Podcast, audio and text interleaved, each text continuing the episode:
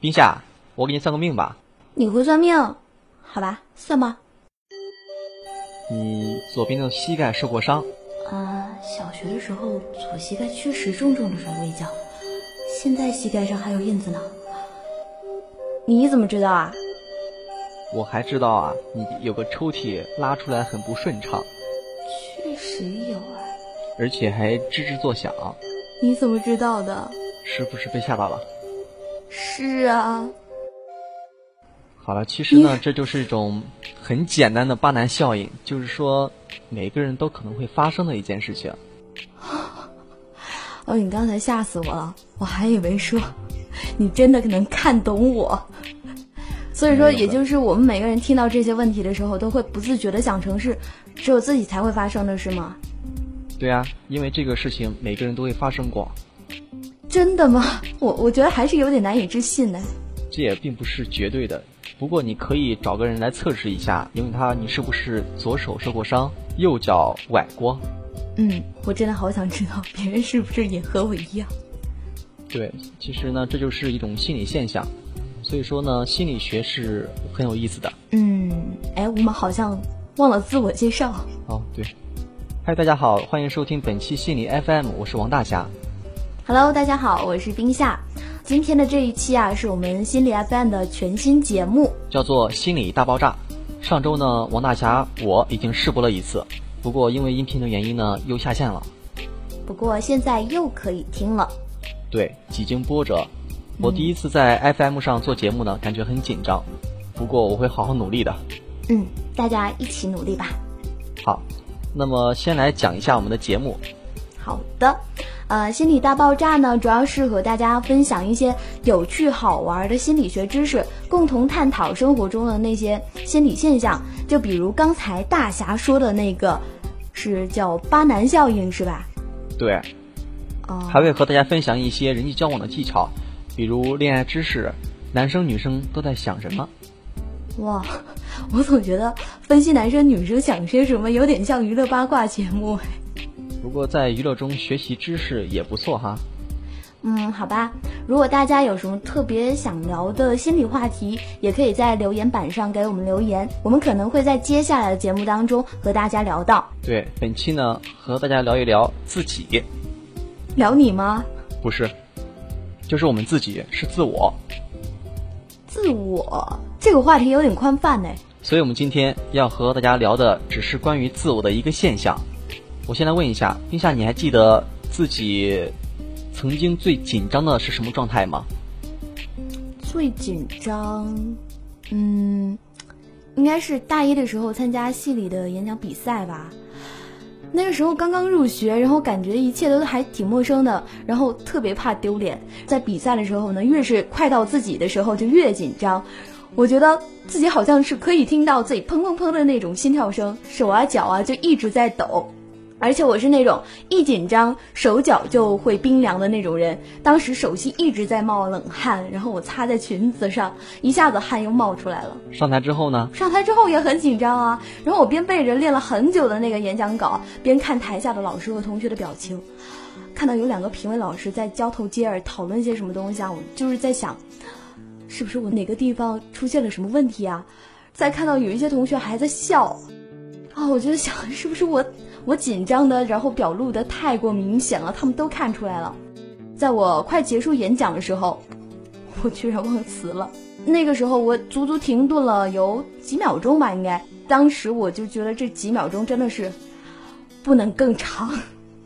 整张脸都是热的不行，手已经是冻僵了的感觉，啊，我真的恨不得那个时候立马有颗导弹，然后把教室给炸了吧，省得我要继续丢脸。呃，几秒钟之后呢，我就假装淡定的仓促收了尾。可以说，如果有地方你恨不得钻进去，对吗？真的真的太丢脸了，当时。看来你对当时那次演讲真的很深印象。嗯，是啊。嗯，大侠，你有过这样的感受吗？我有过一点儿，那么刚才冰夏呢说的是非常细致的动作和心理的变化。我记得我大学时候呢上台说相声，感觉到哇，这么多人在看着我，然后手心会冒汗，也会手掌冰凉，双脚和双腿会有点抖。那那你有忘词吗？嗯，没有，当时比较庆幸，因为相声是两个人的事情嘛，两个人讲话就比较一搭，会比较容易衔接。好了，刚刚谈到紧张的问题呢，我想告诉大家，在你觉得大家都在看着你的时候，事实上他们并没有，他们只是觉得很无聊而已，并没有嘲笑你的紧张。尽管你自己觉得自己已经紧张到快要爆炸了，但是事实上，除了你的面部表情，他们什么都看不到。如果你能控制你的表情，那么你就胜利在望了。通常呢，我们把想法传达给另一个人，就必须借助像表情、声音、语言或手势这一类的工具。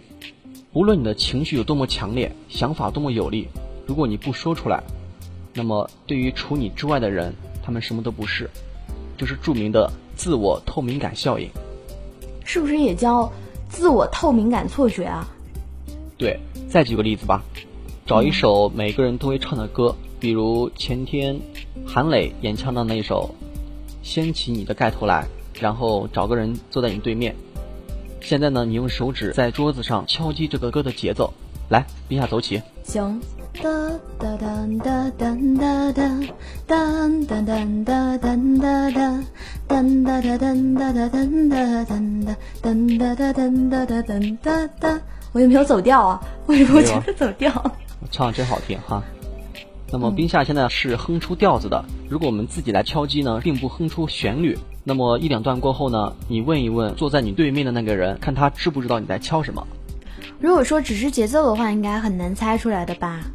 对，就像刚刚冰下在敲一样，你可以听到每一个音符，甚至是伴奏乐器。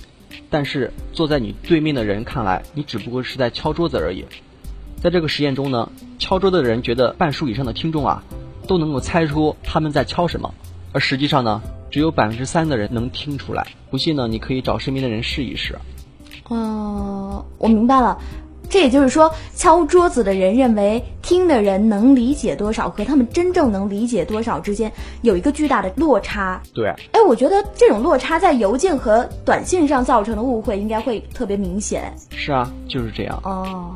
所以说，大家网上聊天的时候，总是喜欢在自己的话后面加一个表情，就是因为我们想要仅仅通过文字表达自己的思想是很难的。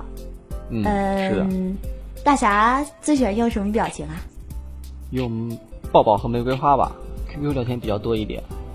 哦，看来大侠同学聊天的时候经常给妹子们送花啊。不仅给妹子们送，也给汉子们送啊。果然，大侠就是大侠。太厉害了，大侠再举个例子吧，关于这个理解上的落差的。可以啊，现在很多女孩子在抱怨啊，哦，我的男朋友好笨啊，一点都不懂我。哎，你干脆学一下电电影里的那个，然后模仿一段吧。是那个沈佳宜对柯震腾说的吗？对呀。那不是应该你来说吗？有种 自己挖坑跳的节奏，好吧。为了节目，我豁出去了。你个笨蛋，你个大笨蛋，你什么都不懂。真棒，给你点赞。哎，你说沈佳宜会从会从电影里跳出来杀了我吗？有很多时候，我们常常会高估自己的表达能力，就像电影里的沈佳宜说的话一样。他觉得柯建能应该明白自己的意思，但是呢，很抱歉，他不是你心里的虫，他什么都不懂。很多时候，我们也都会觉得听众能理解我们的意思。嗯如果他们不理解呢，我们还会怪怪他们的理解能力差。芝加哥大学心理系的保斯凯莎和安妮汉利办了一个实验，他们让参与实验的学生呢对其他人朗读一段有歧义的话，比如说广州恒大、大富，或者是大圣、韩国现代。嗯，哎，我觉得这些话真的就是不要说就外国朋友了，就是我们中国的话，就有时候经常是就很难区分到底是什么意思。对，结果呢？这些学生啊，发现这些听众啊，并不是像他们以为的那样理解这段话的意思。哎呦，所以你看，就是面对面的交流啊，就已经是很难的完全沟通了。所以说，email 交流的话，肯定就是更加容易产生误会。对，可是很少有人能够意识到这一点，以为自己的意思呢可以通过文字准确表达。还有一个实验呢，是在纽约大学斯腾管理学院贾斯汀克鲁格的研究中呢。人们会想当然的以为，百分之九十的情况下，其他人都能看出他们邮件中或者是文字中，他们的语气是讽刺还是直述。而实际上呢，这个数字只有百分之五十六，也就是说，只有一半的人能看懂他们邮件中的语气是什么样子的。哦，所以说很多情况下，我们其实都只是单方面的认为别人可以了解我们。对，呃，对了，冰夏，嗯我经常不懂女士们的想法哈，比如说，呃，她明明想让你过去接她，但嘴上还是说，你不要来了。嗯如果你真不去接他，那你就倒霉了，他肯定生气，是这样的吧？嗯，是的，所以说女生好奇怪，这很正。常啊。很多女生们说还行吧，她的意思就是我不满意。所以呢，很多时候你觉得你的男朋友不懂你，可能是你自己没有表达清楚。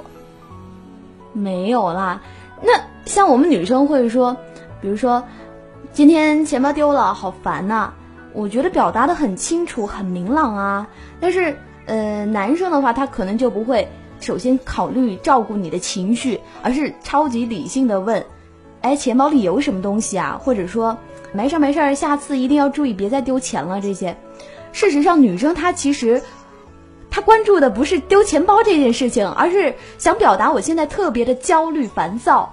而且女生她也讲了我很烦，但是男生就是没有办法了解。嗯，好的，听这期节目的男生呢，一定要注意了。如果你的女朋友对你说一些事情，你要照顾她的情绪。不过，我觉得这可能就是男女之间理解的差异。如果我是男生的话，我也会这样想，因为事情如果发生了，解决它不就没事了吗？女生可不一定会这么想哦。我想我们下期应该探讨一下男生女生都在想什么。我觉得我们好像走题了。嗯，对。好了，回到我们今天的话题，刚才聊了自我透明感效应，嗯我们来说一说怎么对付自我透明感效应。有个案例是这样的：有三个闲不住的心理学家做了一个实验，他们找来几个同学呢，让他们在大家面前做演讲，之后问这些同学有多紧张。显然的，他们都觉得自己的失败不能再失败了，但事实上呢，听众根本没有注意到这一点。我觉得在这些实验中，应该是有一个很明显的一个反馈链条，那就是人们总是觉得自己很紧张，于是他们就试着去掩饰自己的紧张，试着弥补，然后他们又觉得这种弥补就是欲盖弥彰，于是他们就更加紧张。到最后的话，就是自己紧张的情绪，可能所有人都知道了。对，心理学家又重复了这个实验。这一次，他们给一部分实验者解释了这个自我透明感效应，告诉他们，其实听众呢不会发现他们忘词、说错话这些错误。结果，这个反馈链条还真这么断了。被解释了这种效应的一部分实验者，演讲的成功率要大大高于那些没有被解释什么是自我透明感效应的演讲者。而且，听众们也反映，这一部分被解释这种效应的演讲者呢，表现得更为镇定。哦，所以就是说，有时候当我们被感情控制的时候，你觉得他人如何看待你，这个标准是不准确的，因为这个时候你是没有办法从别人眼里看到真实的你。我说的对吗？是的，所以说呢，一旦你接近这个原理，你就能在感情控制你之前超越它。所以呢，有时候当你一直默默喜欢的那个人，默默暗恋的那个人走近你的时候，你心里砰砰乱跳，小鹿乱撞，但是别表现出来，你看起来要比你感觉镇定多了。大侠，我觉得你可以去写一本恋爱宝典，我要为女 为女生们做点贡献，我要写泡妞宝典，好吧？我要把我的经验分享出来，好吗？哦，为男生做贡献，好吧？那么，在听我们节目的大家呢，当你们站在一堆观众的面前，或者是面试的时候，也许你脑袋里想着自己紧张的要背过气去了，但是这种情绪其实是不会外泄的，你比你想象中的要自信，所以笑一笑，表现出最好的自己来。对，没错，你明白了什么是自我透明感效应呢？大家下次演讲或面试、演出什么的就不会那么紧张了，因为你知道了，其实没有太多人关注你的。好了，本期的节目就到这里了。如果大家没有明白什么是自我透明感效应呢，那你可以多听几遍节目。嗯，也可以去易心理搜索“自我透明感效应”，那里呢会有很多很详细的解释。如果想第一时间收听我们的节目呢，可以去百度搜索“心理 FM”，下载我们手机客户端。世界和我爱着你，我是冰夏，我是王大侠，咱们下期再见，拜拜，拜拜。Sugar